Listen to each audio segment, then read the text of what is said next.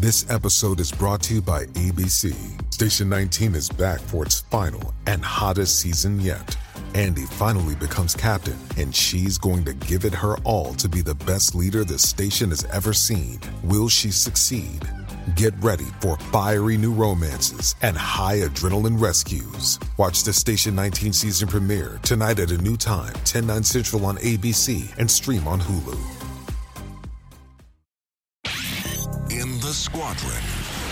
Called him Bullets, but we call him Greg Kelly.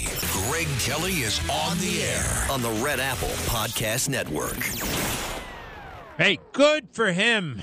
Good for Donald Trump. Hey, this backfired big time. The FBI, the DOJ, oh, they screwed up big time. They made Trump more powerful than ever before.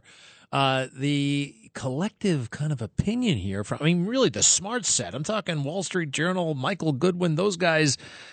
Trump is a shoe in in 2024 because of this. Now, I know things can change and it's going to be complicated and there are going to be ups and downs, but right now, the uh, raid looks like on Mar a Lago to have been a huge boon for Trump. Uh, people are coming to his defense who uh, actually even had no interest in uh, in Donald Trump, who are turned off, but they're turned off more by government overreach. I'm told that actually the money has been pouring in uh, to Team Trump, you know? And I even had that feeling myself the other day walking home. I get emails all the time asking for money. Do you get it? you, you if you follow him on Twitter, you probably, or if you did follow him on Twitter, they probably have your email address. I get about 75 messages a day, uh, people trying to get money from me, especially, quite frankly, the Trump uh, team, and that's fine. I'm not supposed to give money.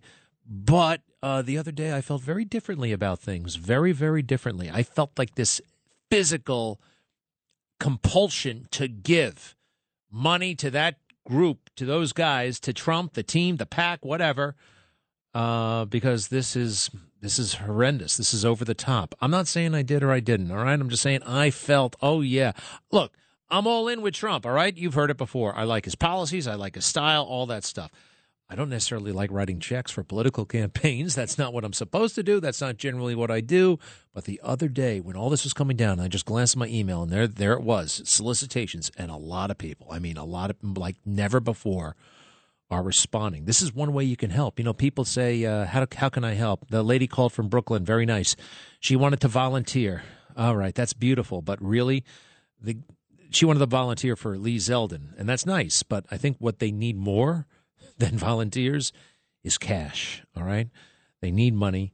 Um, it's unfortunate, but that's that's kind of how it goes. And if you want to help somebody, if you want to help a cause, the best way to do that is to give money. So Donald Trump did not answer the crazy questions of the crazy Letitia James, the state attorney general. You know, they're suing Trump and they uh, wanted to depose him today.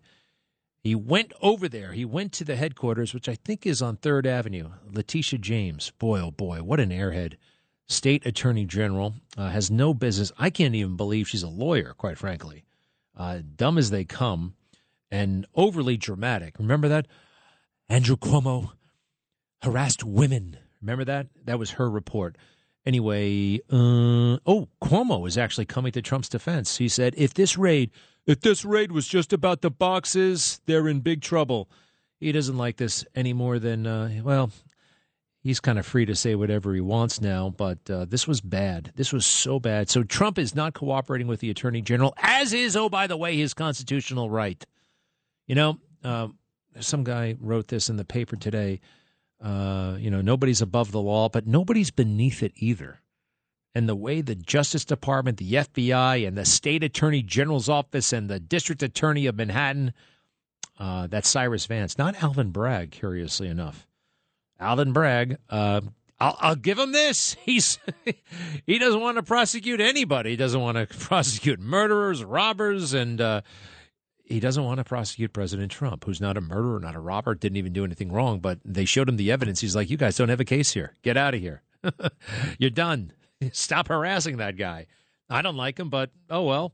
What are you going to do? Try beating him in the election. Don't try to criminal.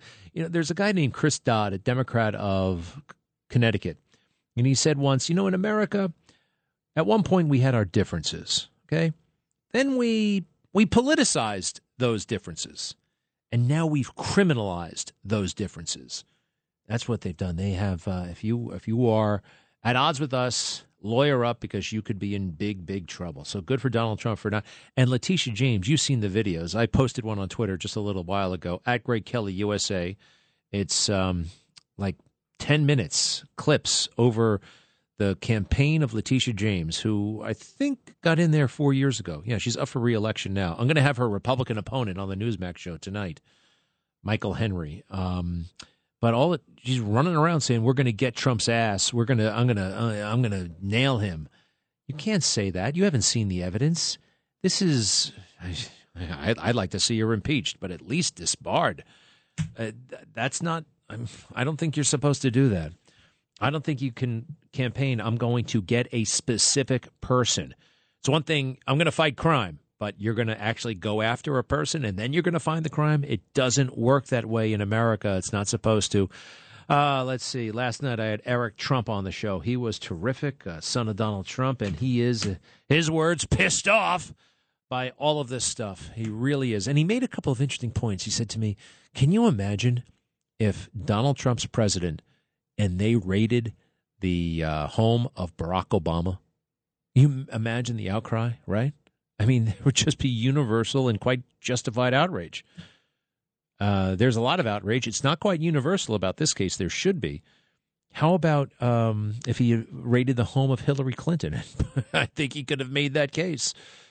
And also think of this, and this is from Eric Trump. What are the FBI not doing when they're focused on this kind of stuff? There were like 30, 40, or 50 agents. I heard one estimate of 100 agents. They were there from 9 in the morning to 6.30 at night going through Melania's closet.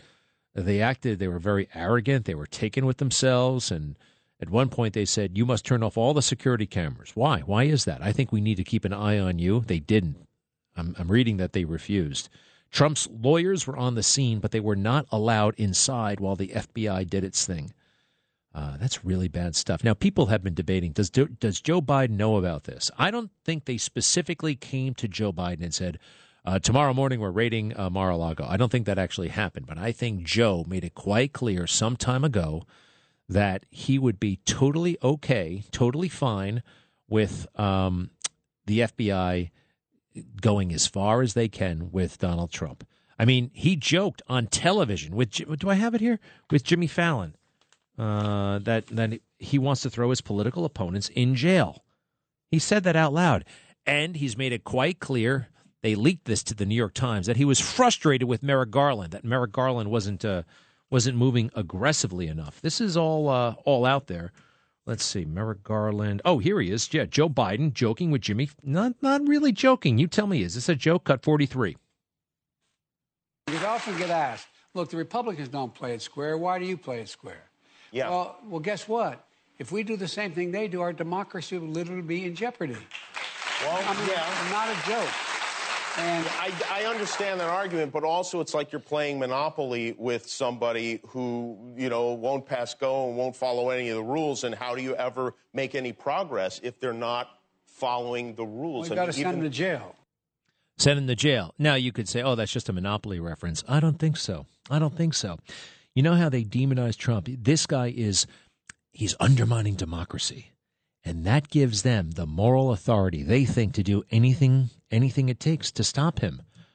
Um, here's a crazy zombie. What's his name again? Uh, Judge Luttig. Remember Judge Luttig? They made a big deal. Okay, this is a former federal judge. He's a Bush guy, George W. Bush. He spoke like a zombie. But I want you to listen to what he said one more time because they demonize Trump and portray him as a threat to justify all the crazy stuff they're up to. And Trump did play by the rules. I'll get to that in a moment. But first, when they say this stuff, this, this kind of rhetoric, this is actually endangering democracy because they're acting on it. Cut 46. Donald Trump and his allies and supporters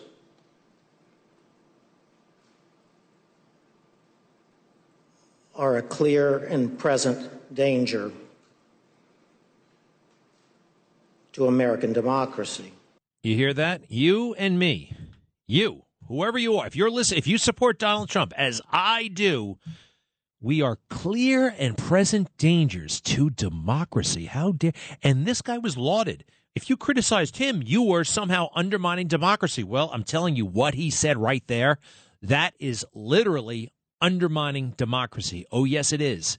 You can look it up. Clear and present danger. He said that, right? He said that about us. And by the way, what? Why does it take him a year and a half? Can I hear that one? It's what's going on here? Donald Trump and his allies and supporters One, two, three, four, five, six. are a clear and Seven. present danger Hmm. to American democracy. Wow. So he chose his words very carefully, right? Seven seconds to spit it out. So he knew what he was saying. Clear and present danger. Supporters, supporters, half the country. Now, if you look up clear and present danger to democracy, that's where it gets really scary. The threat is such, is so severe that you know what they can do? They can deprive you of rights in defense of the government. They can suspend things like the First Amendment, freedom of speech. I didn't make up the term clear and present danger, but these are the kinds of things you can do according to the definition of that phrase when there is a clear and present danger. You see that from time to time. Actually, Zelensky is uh, apparently shutting down newspapers in Ukraine. I hear a little bit of a debate, but during war, uh, apparently leaders have done that before. Abraham Lincoln, I'm told, shut down a bunch of newspapers during the Civil War. Okay, uh, I guess not that nice. That's not my view of things, but uh, I don't think it should go that way. But it did. So when he says that, they're actually they're the ones getting at undermining democracy. Part of it is they have to state, they have to keep to this over the top exaggeration of what Donald Trump is. I went through it last night. I'm like, what is it about you guys? What what is it about him that you don't like that makes you so crazy? I really do think it just comes down to the superficial. They don't like the way he looks. They don't like the way he talks. They don't like uh, the tweets. They didn't like the tweets. They don't like his manner. They don't like he beat Bill Hillary Clinton. Um, they don't like that a guy who's never run for office before, the very first time out, wins. They don't like that he was so successful. Okay. They don't like that inflation was held to 1.9%. They don't like that he did things that others said wasn't possible, like moving the embassy from Tel Aviv to Jerusalem. They don't like that he blew off the State Department and went and met with Kim Jong Un. Okay. Um, they don't like that he actually did what he said he would do as a candidate. That's not it's not supposed to work that way. You're going to screw it up for everybody. They don't like that he went there and he called them out on their greed, their self-serving ways. People like Liz Cheney and her old man who make hundreds of millions of dollars while serving the country. Are you kidding? and um, he did. He played it by the rules, very, very much. So. As, as, as, okay, as we go to break, you tell me, does this sound like a fascist? I keep hearing Donald Trump's a fascist. This is not the way a fascist talks, and this is what he did. He played by the rules. Granted, he did it in a very colorful way. Cut forty-five. And uh, I'll sign the final papers as soon as I get into the Oval Office, and we will have a national emergency and we will then be sued, and they will sue us in the Ninth Circuit, uh, even though it shouldn't be there. And we will possibly get a bad ruling, and then we'll get another bad ruling, and then we'll end up in the Supreme Court, and hopefully we'll get a fair shake, and we'll win in the Supreme Court, just like the ban. They sued us in the Ninth Circuit, and we lost, and then we lost in the appellate division, and then we went to the Supreme Court, and we won. Okay, does that sound like a fascist? No, that sounds like somebody who knows how the system works. Kind of frustrated with it, but he does it anyway. Okay. Hey, it worked today. He invoked his Fifth Amendment constitutional right, and I love it. Do not cooperate with our corrupt Attorney General Letitia James. Give me a moment. Greg Kelly. Greg Kelly. on the Red Apple Podcast Network. Yikes! I just uh, wrote somebody, and I'm like, "Hey, have you, he's a big Godfather fan. Have you seen The Offer yet?"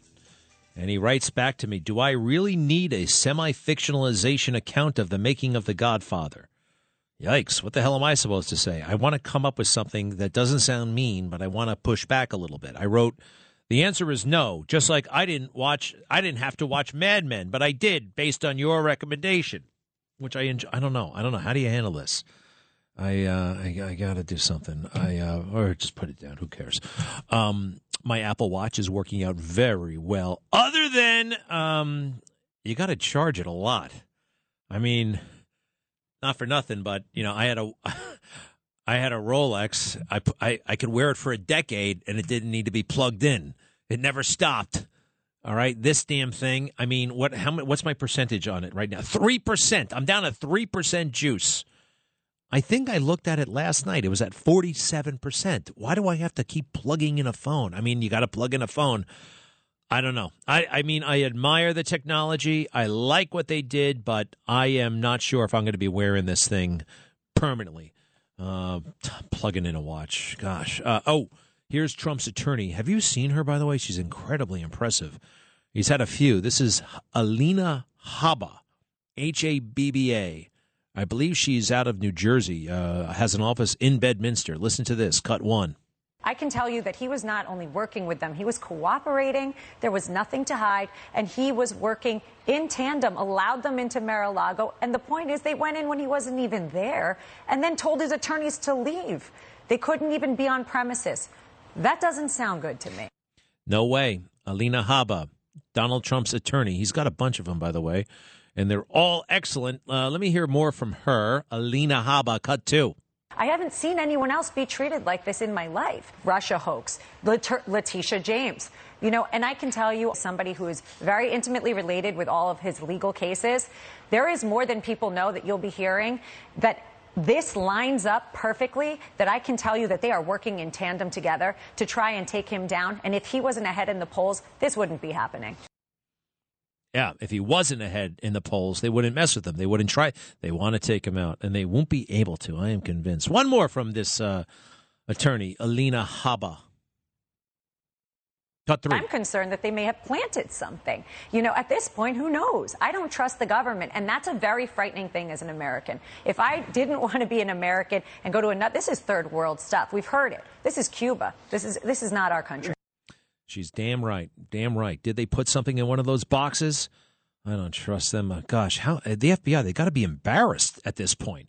I mean, everything they've done regarding Trump has been a hoax, has been a trick, has been a scheme. Give it up. Focus on the important stuff. Like Eric Trump said, uh, can you imagine? Like, what are you guys not doing when you're doing this stuff? And don't say, well, it doesn't work that way. There are, you know, so they have units for this. No, they don't actually. There are fewer people in the FBI than you think. It's actually smaller than the New York City Police Department. Did you know that? It's true. Oh, here's Eric Trump. I think this is from my show last night, cut four. Since the second my father came down the escalator, they have gone after him. They tried to go after him in the White House. They failed with impeachment one. They failed with impeachment two.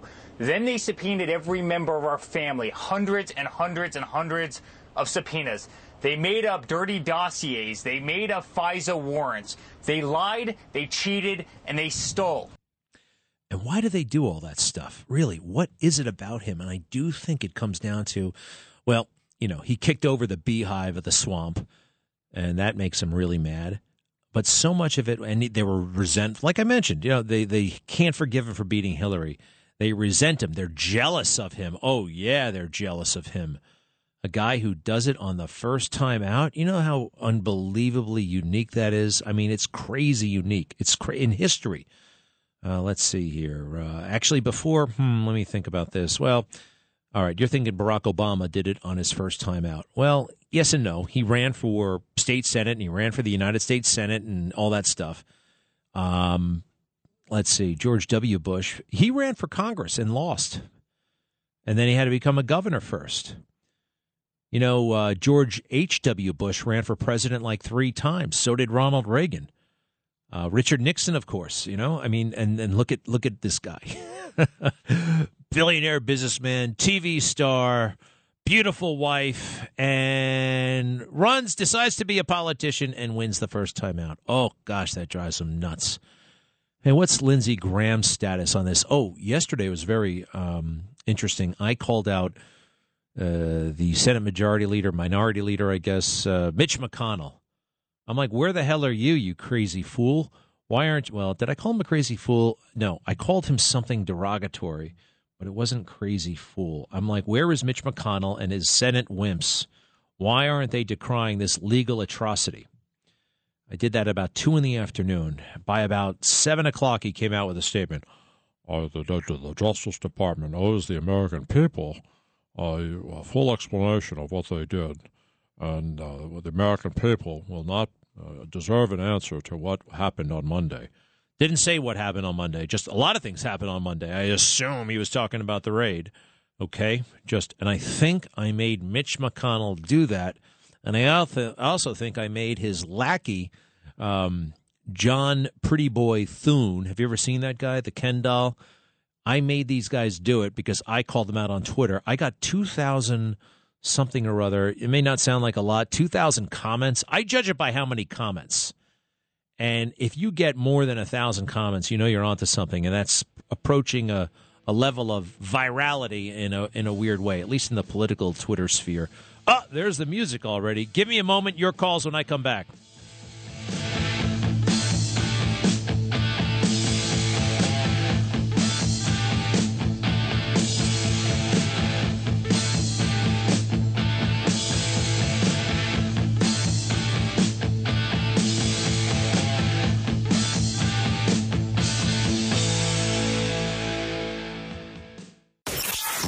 Kelly on the Red Apple Podcast Network. Hey, you know, people are wondering why did they do it? And I've heard this stupid theory oh, they must have something big if they actually did this. No. Remember, they actually did wiretap his campaign. They had nothing. In fact, they lied on their application for the wiretap. They did. Carter Page, that got him inside the campaign. You can look it up. It's all there. These guys are liars. They've done it before. They've never delivered anything against Trump. And uh, I think one of the reasons why they did it is because the left, they had to satisfy the left base, uh, woke Democrats, because they are losing their minds. They're like, what, you, what else do you need? Put Trump in jail. I mean, that's what they say. This is the far left. And they've been badgering Merrick Garland, who is the attorney general. And if you look at him, he doesn't look like he can stand the pressure, okay? I don't think he can take the heat. All right, he's not made for this job. So he's a wimpy guy, and the left has been smacking him around. Listen to this, cut 48. Why is Merrick Garland allowing this nonsense to continue? he's such a he's such an institutionalist that maybe he's too afraid to go after Trump. Merrick Garland, if you indict Trump, you'll be my person of the year, of the decade.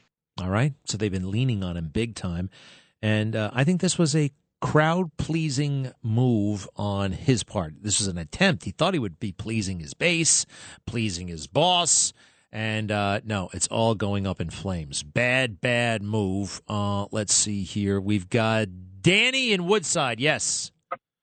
Danny in Long Island, but that is part of uh, Woodside. I got to. Whoa, whoa, whoa, whoa, whoa! Woodside is not part of Long Island, and it says to me right here that you're in Woodside, Queens. Nope. So what the hell's Long the deal? Island. Where are you?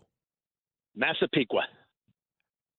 Are you serious? That's Why okay. does it say? Wait a second. Now he doesn't make this kind of mistake. It says Woodside. You're playing a game with us or what? No, I'm, I go off. I call up Danny all the time. Danny from Long Island. I never mentioned Woodside in my life. Okay, he's owning up to it. I guess it's you. Really, you made that mistake? Woodside, Massapequa. How the? That's What? a that's a big. Uh, all right, never mind. He's he's he's contrite. That you don't have to be. No big deal. All right, Danny, what's up? Couple of points. One, you do a great Mitch McConnell, by the way. That was tremendous. uh, you know, I, I, all the questions. You know, why would they do this? What do they have on them? And I'm scanning the internet. I like to give it 24 hours for the body to cool down before I do the autopsy to find out what I think about this. And I seen a mem on a computer, one of these postings. There's a picture of Mar-a-Lago, and it said, August 8th, 2022, a day that will live in infamy. Which is a very great quote, of course, attributed to the attack on Pearl Harbor. But the more important quote was the next day when the Japanese emperor said, uh, admiral said, I'm afraid all we have done is awoken a sleeping giant. And that's exactly what they did. Because every single person who's a conservative or even moderate or fair minded, after five, six, seven years of this nonsense, this is enough now. That you're going to go into a man's house, 30 people armed to the teeth, like you're dealing with a member of a cartel. Okay? It was enough that they took that old man who was his political advisor, Roger Stone. They showed up with 30 guys with boats, guns, like they were taking out El Chapo. They they took his his they took his economic advisor out of the airport on a subpoena in leg shackles, and now they're showing up at Mar-a-Lago, going through Melania's drawers. It's enough. The, the, the FBI is so incompetent; they can't see the, the the forest through the trees. They blew it. This is going to backfire to their worst nightmare because now it's all about Trump. Now he's he, he's he has they have literally they have literally legitimized every single complaint he ever said about the government, how they weren't treating him right, in one fell swoop. And Letitia James, 100% right. A district attorney who's supposed to be a fair arbitrator of the law ran on, I'm going to get Donald Trump. Unprecedented, illegal, unconscionable, immoral, and every other word you want to throw in. And the people of New York voted for it. And All right, spot on, man. You're toilet. spot on across the board, Danny. Absolutely, a thousand percent spot on.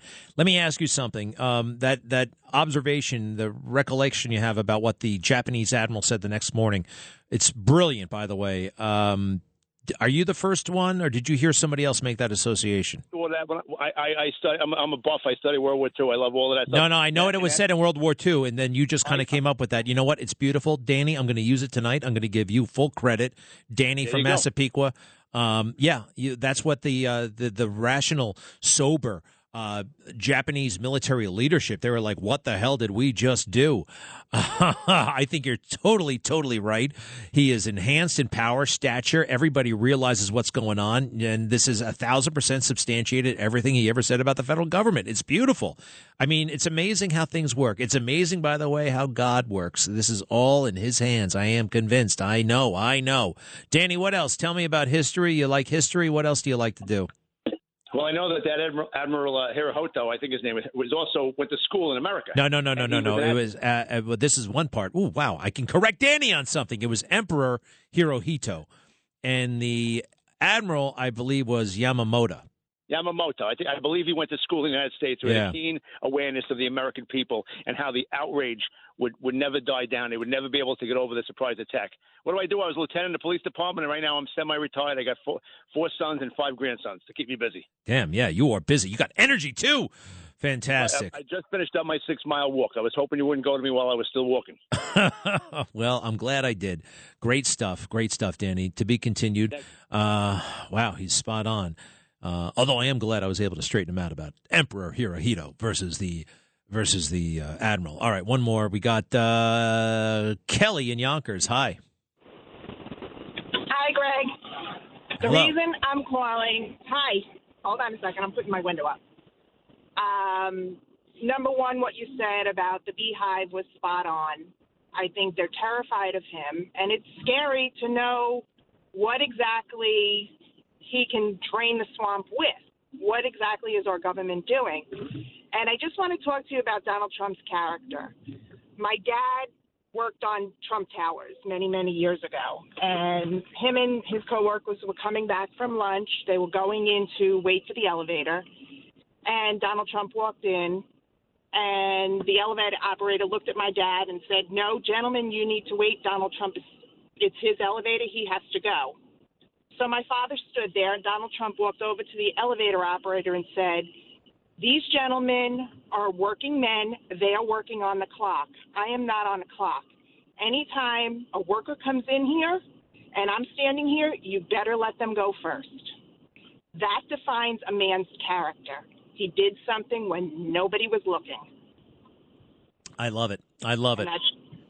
You know, um, it, it reminds me of something else in, regarding a an elevator and Donald Trump, and you just never know how life is gonna has gonna is gonna turn out and what's gonna happen. So it was in Chicago in the year I think 2004. Rod Blagojevich is the uh, governor of Illinois, and he's at a I think a White Sox game, and he's on the big special freight elevator. You know for. Uh, politicians often don't take the regular elevator. They got a special one in the back for him. You know, they get him in, they get him out. And uh, Rod Blagojevich is about to go up, and uh, they hold everybody else from going on that elevator. There were some other lower level VIPs. One of them was Donald Trump. And Blagojevich spots him and says, "Oh no, no, no! Of course, please, Mr. Trump, uh, you you should be on this elevator." Has him come on, And at this point, Rod Blagojevich is the governor. He's got state troopers. He's got all these people around him, right? And uh, they had a very nice moment. Uh, take a ride on the elevator takes 30 seconds or whatever, and they exchange pleasantries. Well, uh, Donald Trump didn't forget that. okay, he just it just stayed with him. And Rod Blagojevich, years later, was unfairly persecuted, prosecuted, hounded from office, and went to jail. And who pardoned him? Donald Trump, the guy, and he, Blagojevich told me this himself. He said, "Imagine if I were, you know, full of myself, and I'm the governor, and I get this elevator just for myself." And anyway, what goes around comes around, and uh, I th- I like that. I like what you just told me, and I it just made me think of Rod Blagojevich. That guy got totally screwed. Yeah, when my dad said it, and like I said, how many years ago was Trump Tower being built? 80 in the uh, late 70s to early 80s, I think. 80, 81. yeah, yeah. that was something that always stuck with me about his character. And when he first decided to run, I said, you know something? This is a man that'll do positive for the United States of America. You can feel it in the air, can't you? He has been again. This they tried to take him out with this thing. He's only getting stronger. Kelly, uh, thank you very much. How's your dad these days? Is he still with us? No, my dad passed, Uh, but I know he. I know he's looking down with a smile. yeah. What kind of construction work did he do? What was his specialty? He was an iron worker. Wow. What other buildings did he work on? Oh my God, I too many to mention. Did he ever work on the World Trade Center?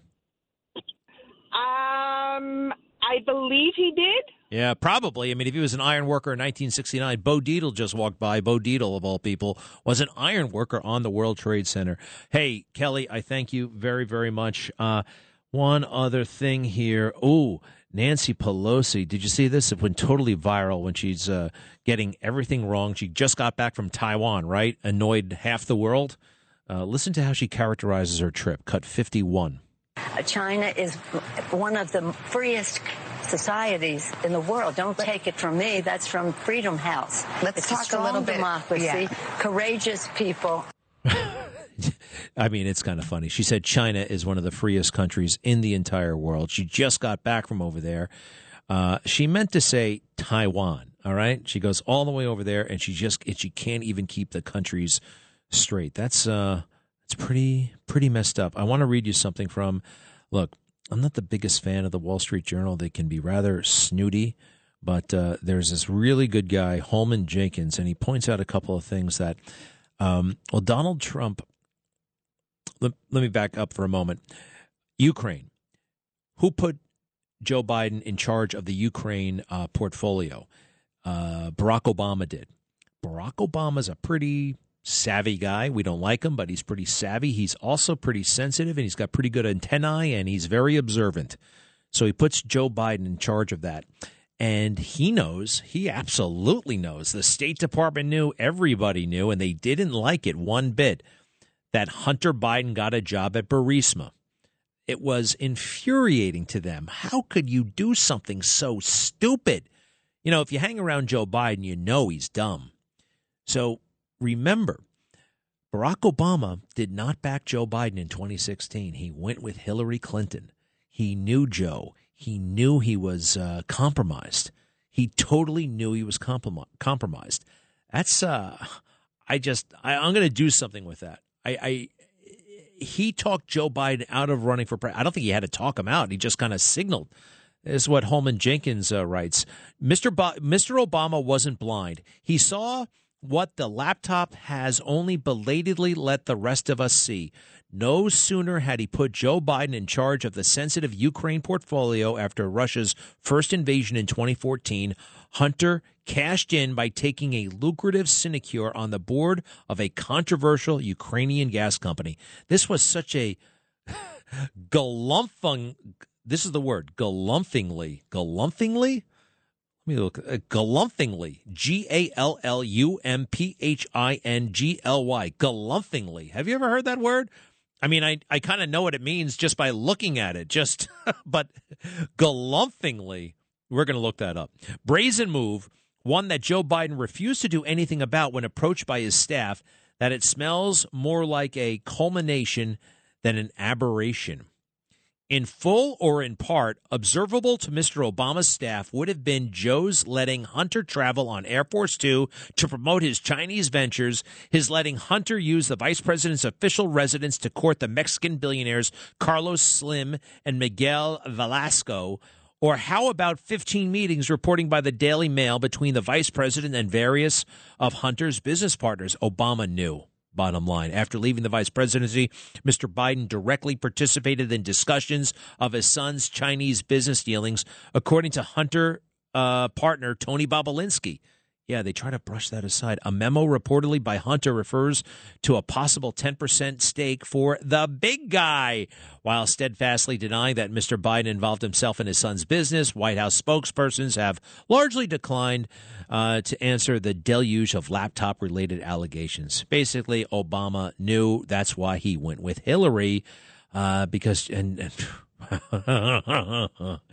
uh, Obama's, by the way, calling the shots. You know that. He is kind of running the show. What's he still doing in Washington, D.C.? Every president leaves Washington after their presidency is finished. It's like it goes all the way back to George Washington, except, yeah, even Washington. He went back to Mount Vernon, which back then was like kind of far away considered, but not really. Um, Barack lives 1.2 miles from the White House. He said he was staying in Washington, D.C. because Sasha Obama, his daughter, had to graduate from high school. Well, she graduated three years ago, and Obama is still there. Oh, isn't that something? I think that's something. Can you imagine, though? Back to what Eric Trump said just a little while ago. If, if Donald Trump ordered the FBI to go into uh, Barack Obama's home, even if he didn't order it, if it happened while he was president, could you imagine the outcry? I mean, the clamoring for another impeachment. It would have happened. Wow. Uh, talk about double standards, but it's okay. We're going to be fine. We're going to win. I'll be right back. Greg Kelly on the Red Apple Podcast Network. Yep. Words out there. Words out. My uh, Mitch McConnell impression is. Uh, burning up the internet. Hey, one more time. Richard Nixon, huh? The way he left, the way he left uh, yesterday, 48 years ago yesterday, he left office. And uh, I want to play it one more time. Uh, with this Democrats, you got to go back and watch this speech, okay? I know you hate, I know you hate Trump. You hate him. But watch out with that hate because it can come back and bite you. Cut 50. Always give your best. Never get discouraged. Never be petty Always remember, others may hate you, but those who hate you don't win unless you hate them. And then you destroy yourself.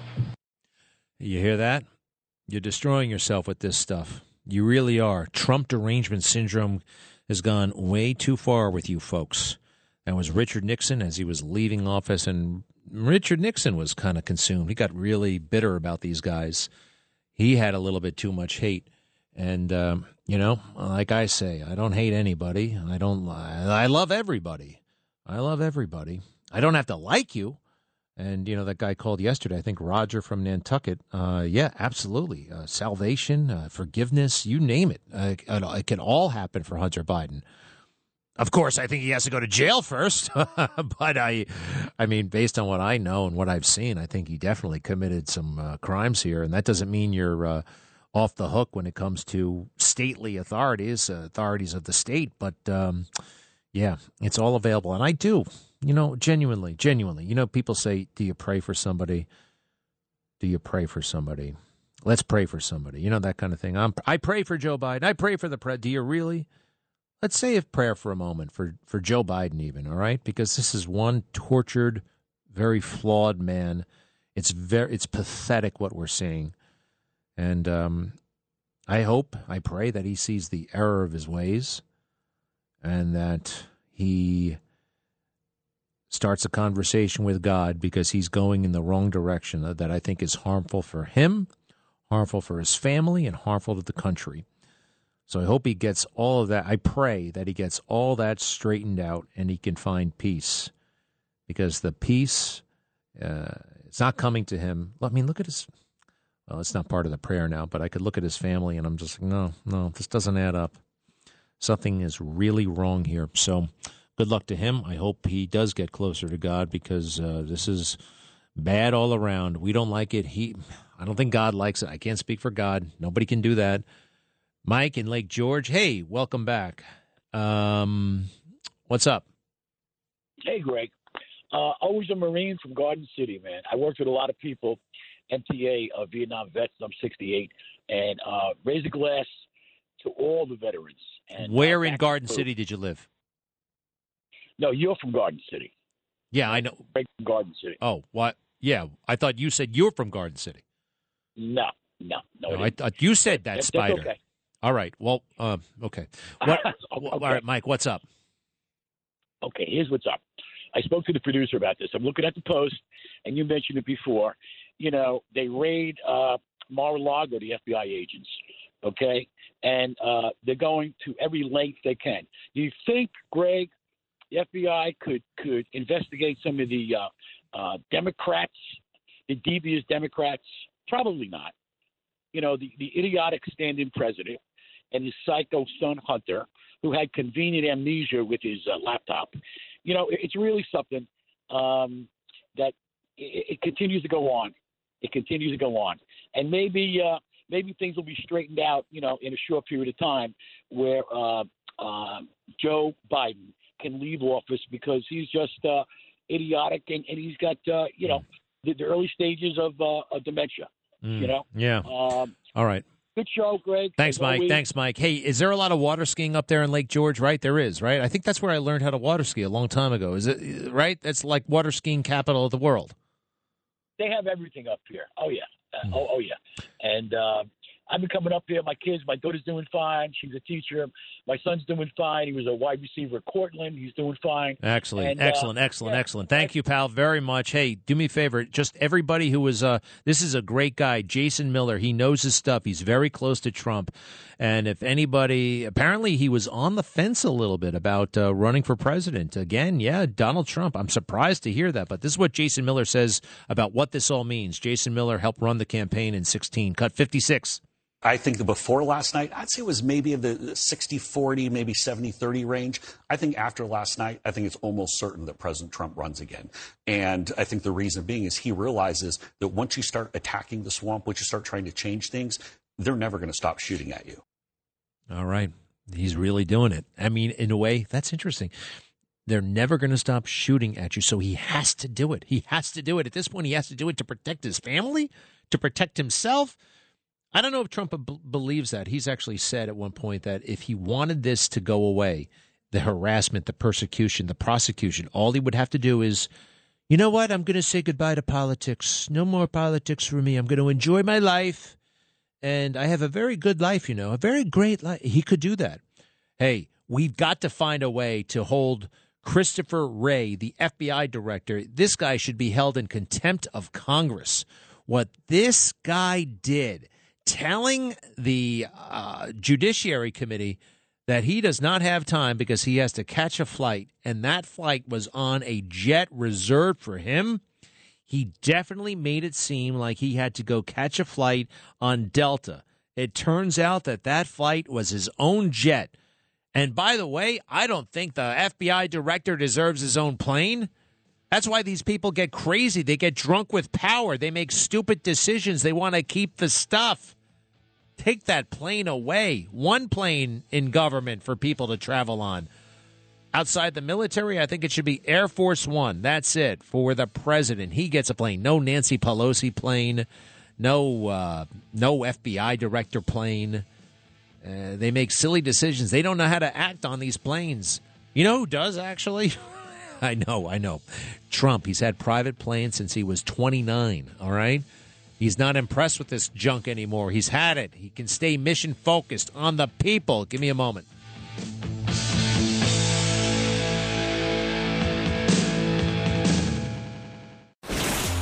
Greg Kelly, entertaining and informative. on the Red Apple Podcast Network. Well, everyone's changing their gender. Everyone, everyone. I saw a four-year-old kid, and they uh, he came out as a she, or she came out as a he, one or the other. And everybody went wild, from his mother to the drag queens. They had a little parade. They had a little parade for this four-year-old kid who decided, uh, that their gender would be something other than what they were born as. It's happening to little kids and it's happening to big kids as well.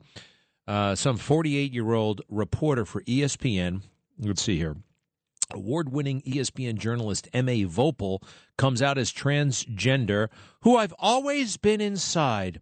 At some point, you realize you need to have faith that your happiness slash well being is worth pursuing and also have faith in other people's kindness and grace. M.A. Voepel tweeted on Tuesday. Congratulations, M.A. Voepel. I have a feeling, however, that this may have been a career move by you. Inspired, maybe just a little bit by the seeking of fame, status, maybe a little bit money, maybe a little bit now you're protected. Now you cannot be. Uh, you cannot be, you are officially protected. Under New York state law, LGBTQ, the T, the T is uh, very important. Now you are a protected class. And uh, the whole world is writing about you. Now, has anybody heard of uh, a reporter named Voepel for ESPN? I don't really know anybody over there.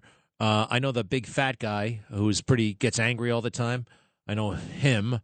Uh, who else do I know there at ESPN? Um, I don't know. I mean, they got they went crazy woke a long time ago. Jemele Hill, Stephen A. Smith. Yeah, Stephen A. Smith. He's uh he likes to stir the pot. Look, I told you guys, I lost all interest in sports like in 1979. I could care less anymore. I could tell you all about the Yankees back then. I don't know. Aaron Judge could walk in right now. I wouldn't recognize the guy. Um, I got so into the Yankees at one point. I remember crying when they lost an extra innings game to Boston, crying, and um, some some members of my family straightened me out, and uh, it was a great lesson. And I think somebody said, you know, these guys are they're not even from New York. You're rooting for the clothes. Jerry Seinfeld later did a bit about that. He's right. They come and go. Who cares? They don't care about your problems. They were overpaid then. They're incredibly overpaid now. And I don't know what happened, especially with baseball. I think the world got quicker and baseball got slower. I have no tolerance for that, or you know, football, any of it. It's just a big waste of time in my book. Um, not to if you get something out of it, that's great. But uh, so ESPN reporter M. A. Voepel, formerly known as Mechelle Voepel, has come out as transgender. In sports media, we're lucky to tell st- stories of others' journeys. We have our own too. Oh, how thoughtful! part of mine is being transgender and I'm transitioning to male. So let me get this straight. You had your breasts removed? Wow, I guess you did, huh? It's amazing. You know anybody who has ever had breast cancer? Can you imagine someone doing that voluntarily for cosmetic reasons? Having their breasts removed? You know, I actually know somebody who did this. Not well, but I know them. And the status and, quite frankly, the attitude that we have to now deal with. And oh, yeah, they're making a big deal about their pronouns. And you say the wrong thing. Oh, you, you call that person by their former name and they call it the dead name. That's like the worst thing in the world you can do. They can actually bring you up on charges for that.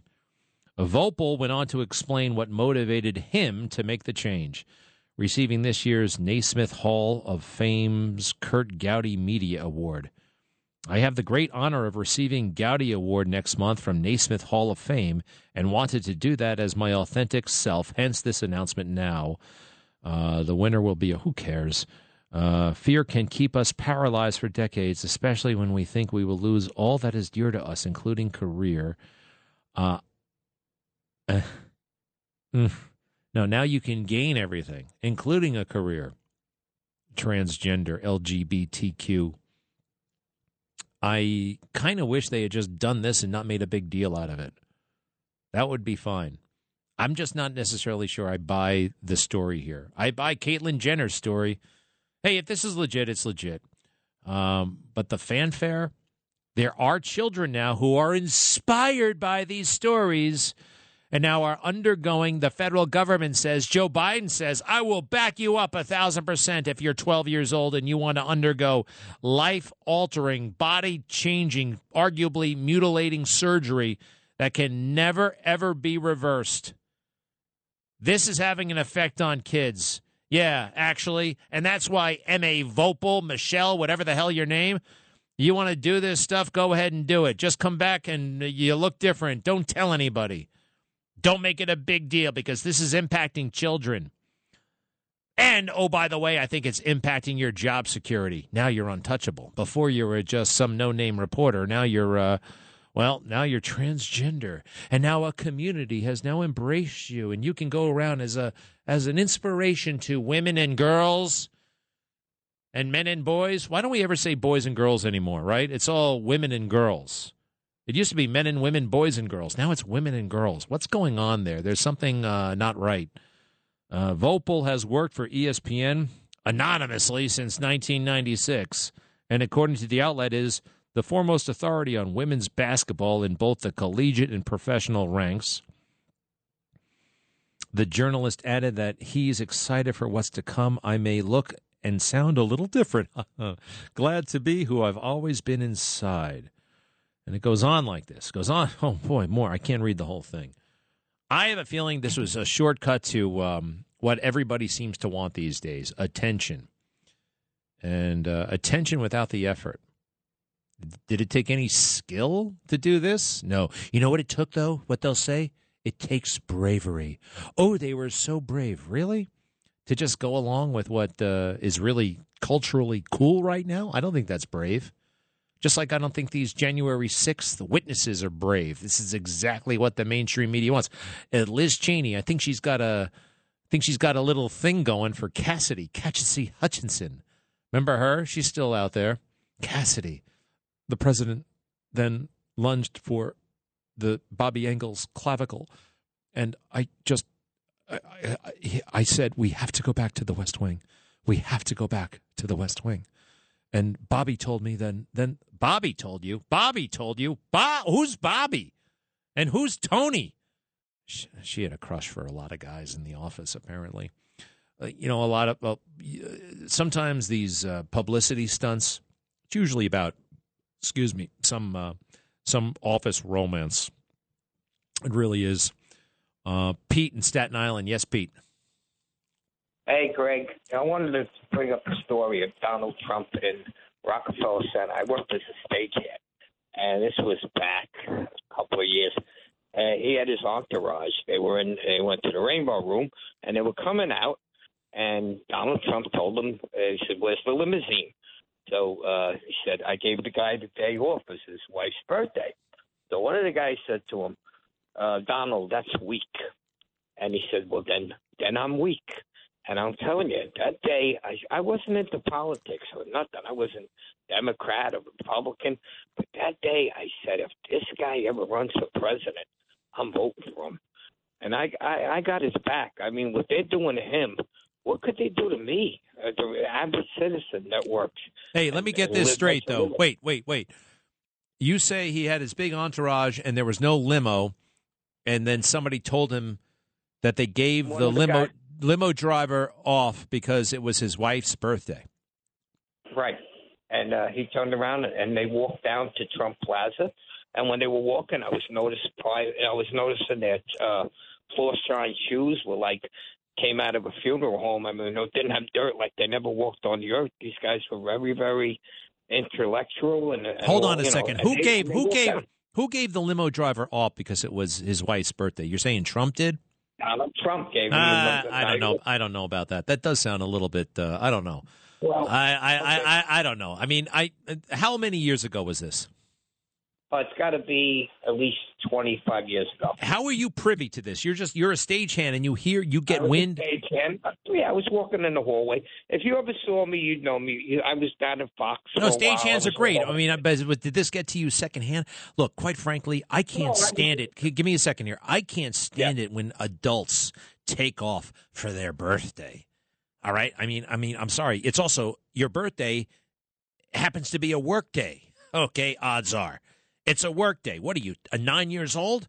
And if one of my people needed the day off because it was their wife's birthday, I would say, uh, okay, Friday night is a good time to celebrate. Maybe Saturday, Sunday. I I just can't. I, I I'm, I'm you know I love Trump, and I know I'm I'm sure he did the right thing and whatever. But I'm just wondering. You got me thinking about this birthday nonsense. I, I, I somebody take another place. I, the the policy was to give everybody off on their birthday. What are we supposed to do? And if you're not writing your mother a card on your birthday, or thinking about your mother and father, especially your mother, think about what she went through on your birthday. You know, and then somehow it's about the kid. We don't remember any of the pain. We don't remember anything. They remember every single detail. It should be in celebration and honor of mothers the day they had a child.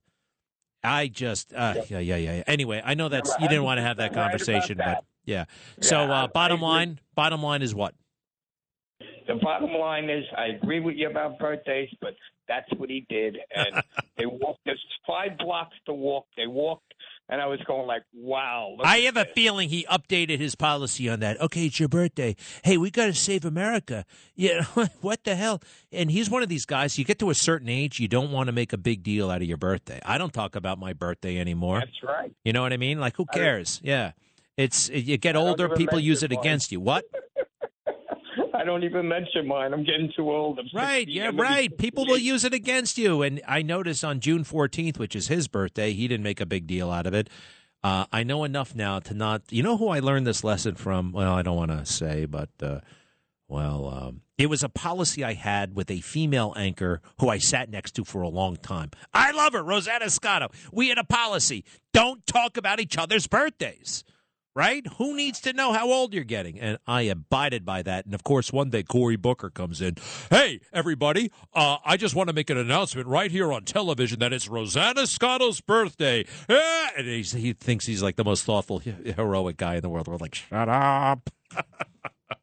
All right. Thanks, man. Take care. Thank you. You bet. You bet. Shut up. Cory Booker. Yikes. He's a off all, uh, outside of politics. I actually like him a lot. We um we he's a big fan of the old Star Trek. He used to watch uh, What's Happening on TV. We're roughly the same age. We have a lot of the same cultural references. He did do this one thing that was very funny with the Doobie Brothers. Uh, regular guy, except when he's asking for votes or all that stuff, the politics stuff, and when he's on a panel and it's all about him, him, him. Uh, but other than that, I don't think he's going to be president.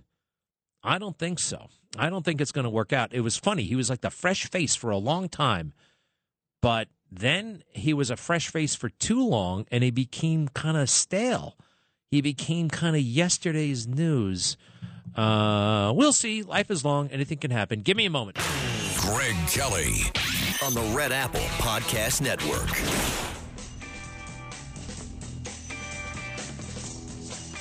Hey, I didn't know this. Kari Lake running for governor in Arizona. Really great. I love her.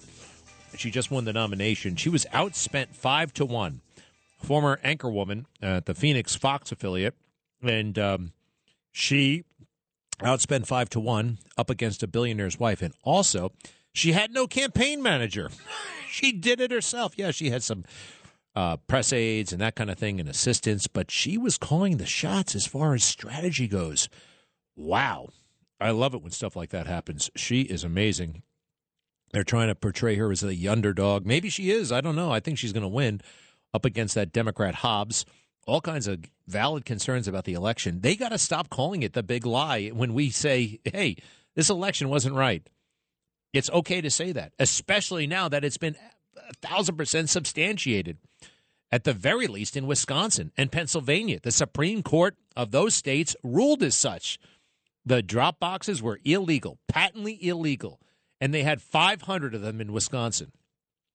As to Pennsylvania, who knows how many votes were illegal because um, I don't think we have a number yet, but there are only two ways to vote in the Commonwealth of uh, Commonwealth of Pennsylvania's Constitution: in person or absentee with excuse. You need an excuse, and so many people did not have them. Hey, whatever happened to Marco Rubio? Remember that guy? Um, Marco Rubio was uh, against Trump, and now he's with him. And I think we got to count on this guy. Cut seven, please. I actually don't think they went in looking for documents. I think that was probably their their excuse. They found some Obama donor judge to write, uh, not even a judge, a magistrate to, to write uh, and give them the search warrant. I think they went in there looking to see whatever they could find. Their argument is, all right, we were here looking for documents, we didn't find those, but look what we did find. Or who knows what happened while they were in there because the lawyers weren't allowed to see it. These people are obsessed. The far left, they will stop at nothing. People don't understand this is the playbook from all over the world. The far left believes that their cause is so worthy that anyone who is against it must be evil, must be a criminal, and must be punished and put away. Look, this is one of the reasons I know people hear this all the time. This is why elections really matter. We've got to take back the majority in the House and Senate so we can subpoena the records behind this and these other efforts so we could bring in the director of the FBI, the attorney general, and force people to testify under oath about who told you what, who told you to do this, what was the justification behind this. This stuff needs to happen. Good for Marco Rubio. Wow, very impressive. I was looking at some clips uh, from Matt Gaetz as well. These guys, such warriors. I know the fake news will say, well, wait a second. He wasn't for Trump. He was against Trump. He ran against Trump. He said he was a threat. Lots of things get said in a campaign, all right? Lots of things get said. Uh, campaigns are tough. The rhetoric can be pretty intense.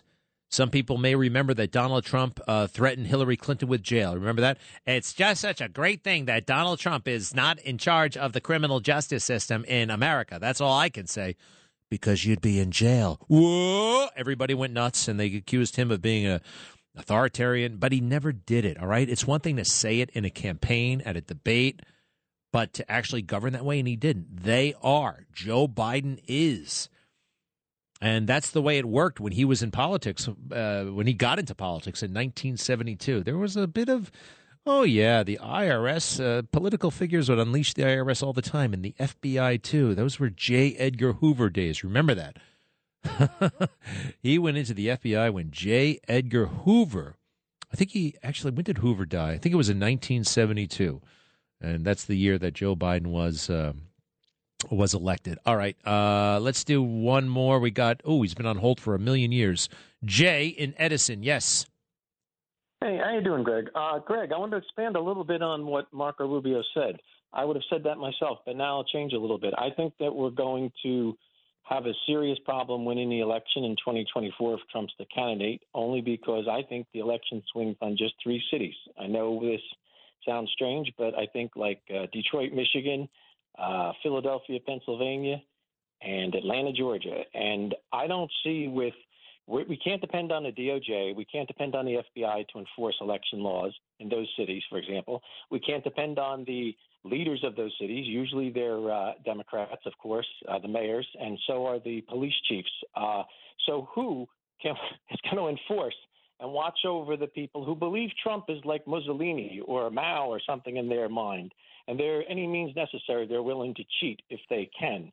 So who's going to watch them? How well, are you going to solve this? That's well, let me just ask you this. So, do you think the answer is to your valid concerns about the fairness in Detroit, Philadelphia, and Atlanta to be afraid of their potential cheating and say, well, we got to find a candidate that they won't be uh, that they won't oppose as much? You think we should just find somebody that they they won't cheat against? Is that what you're saying?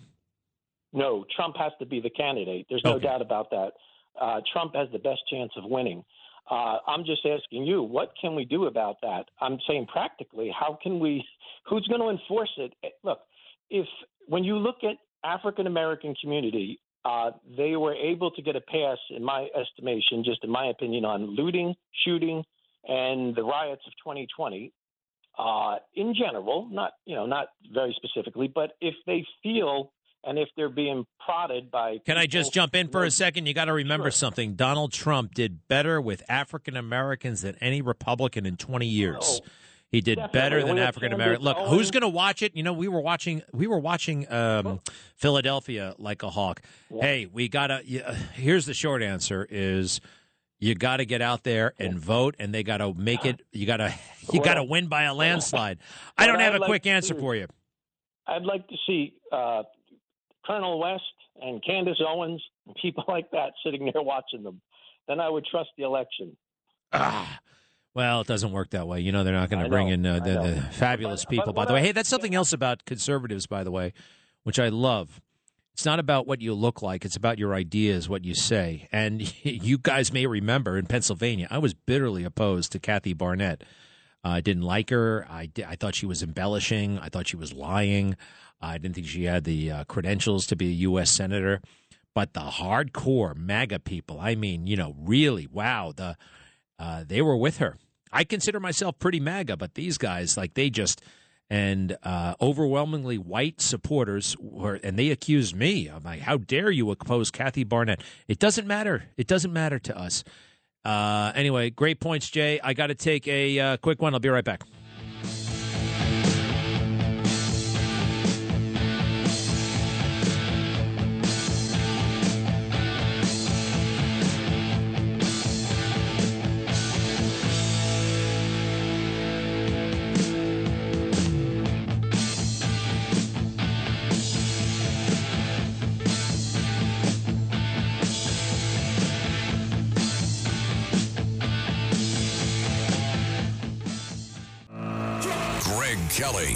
Entertaining and informative. on the Red Apple Podcast Network.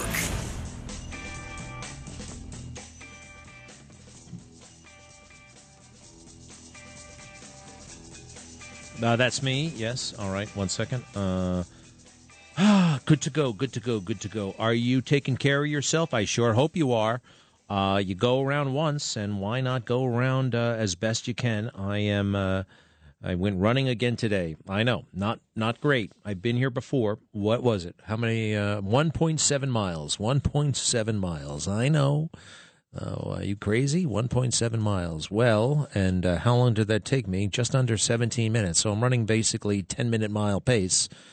1.7 miles, 17 minutes. Uh, nothing to write home about, but I feel fantastic about it because I started at one mile. Then I started at one. Then I went to 1.1, and then 1.2, and then 1.3, and day every day a little bit better. Uh, one day I only went a fifth of a, uh, uh, one, not a fifth. Uh, what is it? A one twentieth, 0.05 miles. But I, improved just a little bit, and that's what Jordan Peterson says. Uh, if you're not familiar with Jordan Peterson, go ahead and Google him. Uh, these amazing videos. This guy is a is a patriot. Uh, I think he's Canadian. He's still a patriot. He believes in freedom, and he will not be forced into the woke left's trap. Uh, they're trying to make people in Canada speak a certain way, uh, use those pronouns, even if they don't want to, or you know they're just trying to mandate speech, and he won't do it. Anyway, Jordan Peterson came out with a great book. It's called 12 Rules of Life. And one of the rules is do not compare yourself to anyone else. Compare yourself to who you were yesterday. If you can just improve a little bit in something, in anything, uh, it feels great. And I don't care. I don't care if they're, I'm surrounded by people who can run a marathon.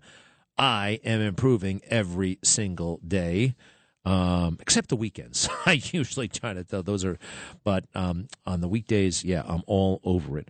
Um, Fox News is where are they these days? Do we like Fox News? They're beating the drum again about missing kids. Um, they made a lot of money off of that. Remember the Natalee Holloway case and Joran van der Sloot? Yeah, they uh, they really did make a lot of money. Hey, do we have that statement from President Trump? Uh, yes, we do. All right, here's what he says about this ridiculous uh, hearing that they wanted to ask him questions at. He, they wanted to ask him questions at the state attorney general's office. He went and then he said, It is my right to not say anything, and I won't. And then he left. Let's see here. Attorney General Letitia James openly campaigned on the policy of get and destroy Trump. This political attack on me, my family, and my great company in her despicable attempt to fulfill that cynical and very corrupt promise. James developed a political platform and made a career out of maliciously attacking me and my business before she was even elected. It's true.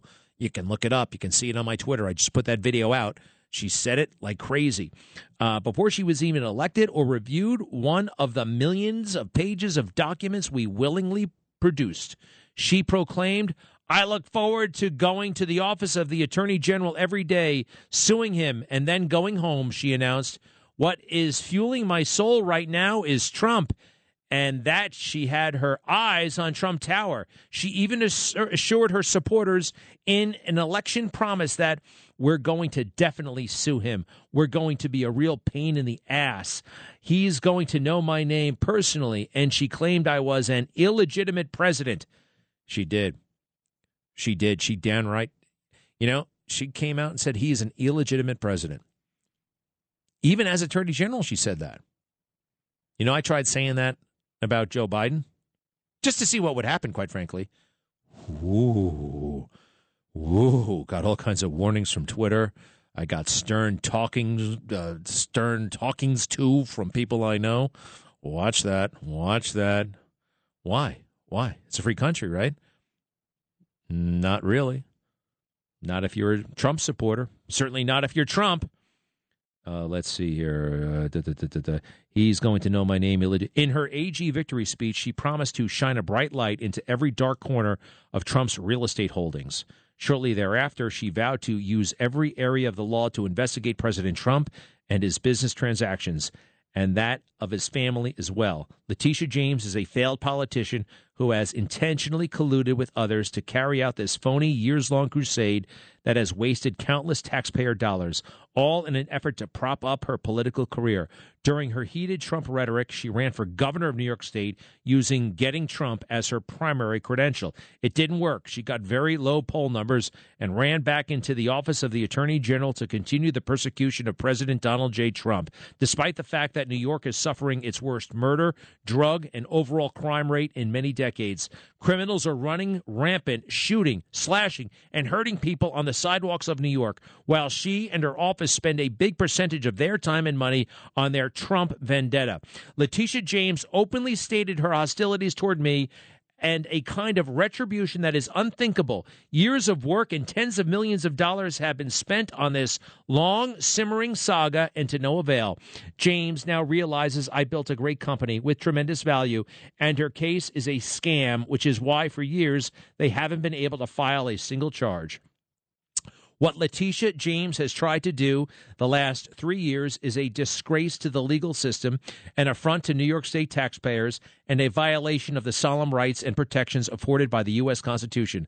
I did nothing wrong, which is why, after five years of looking, the federal, state, and local governments, together with the fake news media, have found nothing. We cannot permit a renegade an out of control prosecutor to use this investigation as a means of advancing her political career.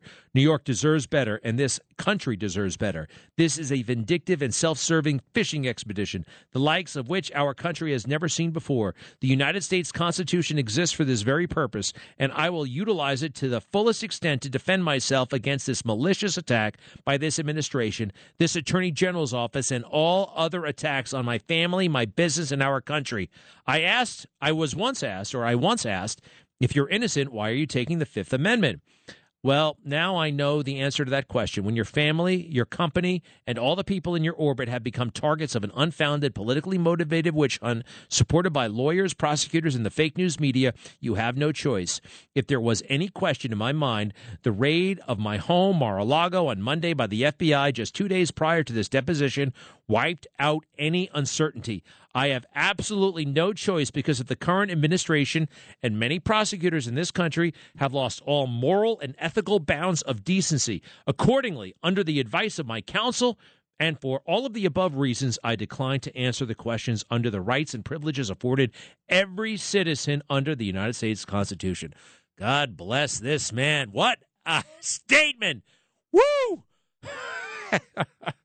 He's right. And now listen, I did this yesterday. I'm going to play it right off. Oh, wait a second. Do we have? I'm going to play it right off my Twitter if I can make it happen here. Uh, yes, I can. All right. So this is the Letitia James. It's a little bit hard to hear, but it's Letitia James boasting about how she's going to get Trump, mostly during the campaign, but some even after even um, after she became Attorney General. You ready for this? All right. Let me turn up the volume, and we're going to try it. Three, two, one. Go. Say one name. Donald Trump. That should motivate you. Get off your ass and vote. Will you, will you sue him for us? Oh, we're going to definitely sue him. We're going to be a real pain in the ass. He's going to know my name personally. I love it. He probably does already. He built his wealth off the backs of New Yorkers. We need to focus on Donald Trump and his abuses. We need to follow his money. We need to find out where he's laundered money. All of those transactions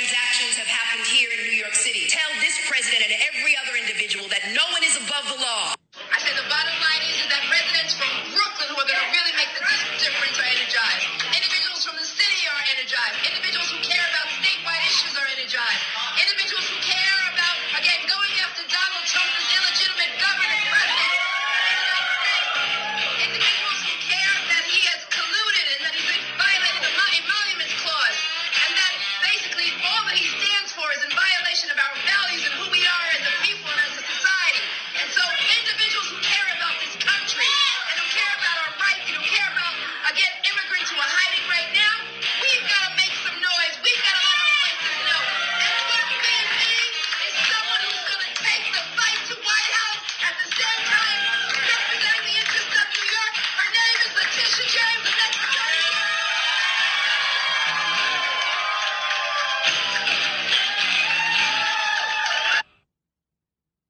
Attorney General because I will never be afraid to challenge this illegitimate president when our fundamental rights are at stake. A legal system where even the most powerful in the country cannot use a loophole to evade justice. We must do our job to ensure that the man currently occupying the Oval Office is held accountable to any and everything he has done. Yeah, this is not somebody you want to uh, cooperate with. This is not somebody you want to just shoot the breeze with. No, this is somebody who's out to harm you, and whatever you say will be used against you. So good for Donald Trump. Man, what a lunatic. You got to watch that. And she's waving her arms around like crazy. Uh, gosh, we really have some nobodies in these offices. You know, Attorney General of New York. Who was another Attorney General? Uh, Robert Abrams. Robert Abrams of New York State. Do you remember that guy? He was a giant. He was like a big deal. Who else? Uh, I can't remember right now. I, oh, Eliot Spitzer was, you know, before. Well, before, you know. Uh, all right. Uh, Alan in Scarsdale. Hi, Alan. Oh, hi. Hi, Mr. Kelly. I, I wanted to uh, just speak a bit about Alex Jones. I was listening to you uh, the previous week, mm. and I got the feeling that you uh, felt his trial was uh, putting him at a disad not not at a disadvantage, but you you didn't. Uh, uh, uh, correct me if I'm wrong. You felt that this wasn't proper, that he shouldn't be uh, sued for his words. But I must say that my heart, you know, my heart really went out when that Sandy Hook massacre occurred. Uh, can you think of anything worse, really, than losing a child? You know, when you send your child off to school, nobody, nobody, nobody ever thinks that their child won't come home and and these parents, uh, especially the parents, uh, that one parent that was holding their child when he was shot in the head, uh, to, to hear the the words that came out of Mr. Jones's mouth made me wish that someone very similar to uh, Joe Welch in the Army McCarthy hearings, the, the way he came out. Yeah, have you no decency, McCarthy. sir? Have you no? De- but let me ask you this though: what did what did Alex Jones say, and when and where did he say it? Well, he he denied he denied that it ever happened. He called it a hoax. He called it a flag event. Well, I wait, wait, wait. But I, I, I think we're kind of simplifying. And look, I am. I don't want to get into. I don't. Uh, I did not see his show. I don't watch his show, and I don't know exactly what he said. I have been told that he didn't say it didn't happen. He thinks the government carried it out, and that the government does these kinds of things. And I don't believe this, by the way, but this is Yeah. what I've been told. He said the government does these kinds of things to get um, gun control legislation. They think it will motivate gun control. Now, I don't believe that. Um, I also don't believe that the government, you know, attacked the World Trade Center. There are people who do believe Right. that. Yeah. I don't I believe that the CIA killed John F. Kennedy. There are people who do believe that. These, I these. I know, but sir, sir, these, these may be offensive ideas to us, but they're just ideas. And you mentioned, yeah, nothing worse than having your child killed. But I mean, quite frankly, what does it matter if some lunatic in Texas is shooting his mouth off into a podcast? I mean, I don't get it, and I, I, I don't like. I, I'm, I guess you could call me a free speech extremist. I'm an extremist when it comes to free speech. I think you should be able to do say anything you want, unless it poses an imminent threat. You know, like uh, fire in a theater, that old classic. That's where I am on this. I don't know. There's a cruelty. There's there's a cruelty and a decency that that this man so. Uh, the, the cruelty that he showed shows his lack of decency, and I, I don't. I mean, Alan, Alan, Alan, you're allowed to be not decent in America. Okay, you are. You're allowed to be that way. You have to be allowed to be indecent so we can have decency. You got to have bad so we can have good. I, I, I don't know. And again, I know that uh, Adam Lanza killed these kids, a deranged person himself, and and I, I know that, and I know our government didn't have anything to do with it. But there are people out there who have, uh, you know, look, there are people who think the government killed John F. Kennedy. Now, all right, if you believe that, I guess if the government would kill a president, very hard to do, would they kill innocent students? I mean, if you're of that mind, maybe you can make that leap. I can't. I'm not of that mind. Sir, I mean, I know it may be offensive, it may be all those things, but it's America and you're allowed to be offensive. I, I do believe that. And I'd like to know, I think you have to go out of your way to hear an Alex Jones show. I mean, how do you hear Alex Jones? I'm only I'm only picking up. Did you hear him say any of this stuff? Seriously, Alan, No, did you sir. hear him? No, sir. No, no, sir. I did know. So you see what I mean? I would not listen to Alex Jones.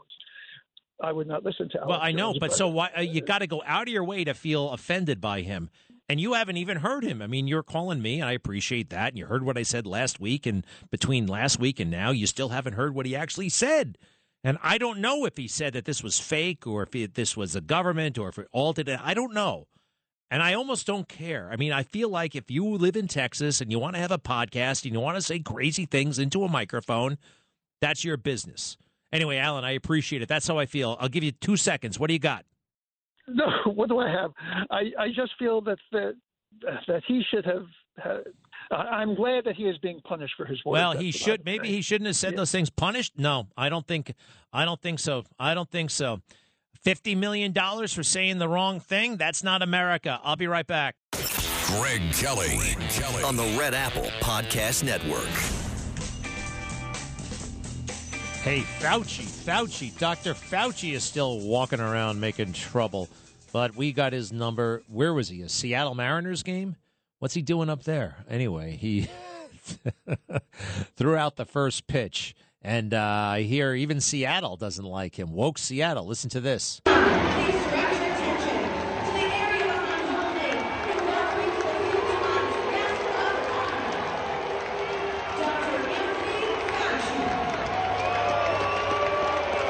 How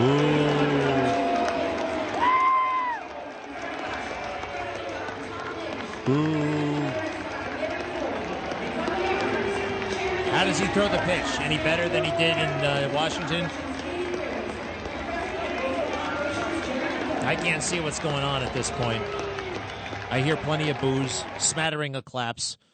Gosh, you know, Dr. Fauci, he learned the lesson after being on the Greg Kelly show when he said very directly that we don't have to worry about the coronavirus at this time. He said that in January of 2020, and he regrets it ever to this day. Back then, he spoke in very clear cut ways. And ever since then, because he paid such a big price, he was embarrassed. He has chosen to perhaps express his views in a way that somehow obscures whatever his original intent was, not to be confused with the unintended intent of his words. Make sense? no, it never does with uh, Fauci. He's a confusing guy on purpose.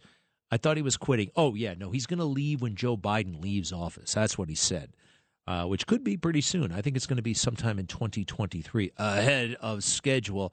I always wanted one of those jobs. I've never had them where you could announce, you know, you could announce four years. They do this a lot in academia. Um, I will be retiring in 2025. Ooh, wow, 20. Well, that's uh, that's uh, how many years is that from now? That's that's three years from now. You can get hired and fired in three years. like, like, like, how do you know you're going to make it three years? I've always been in one of those jobs where it was like a two week notice kind of uh, situation. If you're lucky, if you're lucky, that's how most people are, right? Three years. I'm, I'm going to retire in three years. I'm going to leave. Uh, yeah, university presidents are the worst at that. Uh, let us see. Anything else? Who's on the show tonight? I think I'm going to get Letitia James's uh, Republican opponent, a guy named Michael Henry. We're working on him. Uh, also, may we may have a, a, a cameo appearance from Ray Kelly, the longest serving police commissioner in the history of police commissioners. Uh, all right, so we got two six. Very quickly, I'd like to go to Bob in Western New Jersey. Hi, Bob. Hi, Greg. How you doing? Uh, I just wanted to make a little point. Uh, about 20 years ago, I read uh, something about Rod Blagojevich. I can't even. Blagojevich, yeah, Rod Blagojevich, the former governor of of, uh, of uh, Illinois. Yeah. Yeah, Obama set him up. Obama told him to sell the Senate seat, and you know he was just doing what he was told, and, and uh, he ended up paying the price. Well, it was a total scam. I don't know about Obama setting him up. Uh, I don't know what he was talking about. Look, when the senator, when a U.S. senator leaves office, the governor, under most circumstances, appoints the successor, and he wanted a successor that would help him politically. Guess what? Mm-hmm. Politicians do that. You're allowed, and they tried to criminalize the whole thing. The guy was Yep. totally innocent. So I'm glad Blagojevich, uh, you know, got out. Uh, The other day I saw on Twitter, who the hell does this? He ran nine miles in Chicago heat. It was like 90 something degrees. This guy runs nine miles in it. You heard me. I'm up to 1.7 miles. What is Blagojevich? How old is he? He's, uh, he can't be, he's got to be 60 something, right? And that's, yeah, probably 65 or yeah, 70. that's a pretty, know. that's a pretty interesting. one more, what? one more point Yeah. before you guys cut me off. Uh, I was just wondering if you were going to watch the uh, the Freedom uh, Symposium on August 20th and 21st that Mike Lindell, Lindell TV Live, is going to be putting on. Uh, I don't know anything about it to be honest. I like Mike Lindell, but um, I, I I didn't see the last one. I don't even know how to watch it. So um, I don't know. How do you watch that guy other than the commercials? How do you get it? It's very difficult because they're constantly, um, you know, constantly throwing a curveball. If you Google it, you got to put, uh, you got to put uh, Frank's speech, and then you got to go from Yeah. FrankSpeech to Lindell TV All right, all right. I will, I'll, I'll, I'll try to check it out. I will say this: the guy said something nasty about Newsmax the other day, and he shouldn't have said that. All right, uh, you know we're on the same side here. I, I can't uh, vouch for everything he's saying, but you know I've got grave questions about the election of 2020. I don't need him throwing shade at Newsmax. So uh, I don't know what his deal is. Uh, I like him. Uh, I hope he's not. Well, I just hope he's uh, clean and sober. He wrote all about that. You know, he went through a hell of a lot. Great guy, kind of a wild man, but we like wild men. Thanks, Bob. Um, how do you watch that stuff? I, I I remember the last one. I kind of wanted to see. All right, with that, I think I got to go across the street. I will take one more to call. Oh, Jacqueline in Brooklyn. Hi. Hi, Greg. Um, really quickly, since Yeah. you played that clip from uh, Marco Rubio, Yeah. just to remind people in New York, What? the early voting begins this Saturday, the 13th, and it runs through the following Sunday, the 21st. The Wait. 23rd, Wins the primary for what election? well, it depends on where you are in what districts. Uh, in you the city, see, this is so crazy. This is nuts. You know, all the primaries they had last night. They had a bunch of primaries. Uh, Wisconsin, Connecticut. Congratulations to uh, Ms. Levy, by the way. All those primaries, they used to be held in September. That's when they should be. I don't know what you're talking about. What election? The only election I know coming up in New York is the uh, is the uh, you know the governor's uh, election in November. What else? Congress and senators at the state and also at the local level. So oh, it's very jeez, I can't have these damn summer primaries. It's not right. I'll check it out. We'll have more tomorrow, Jacqueline. Thank you.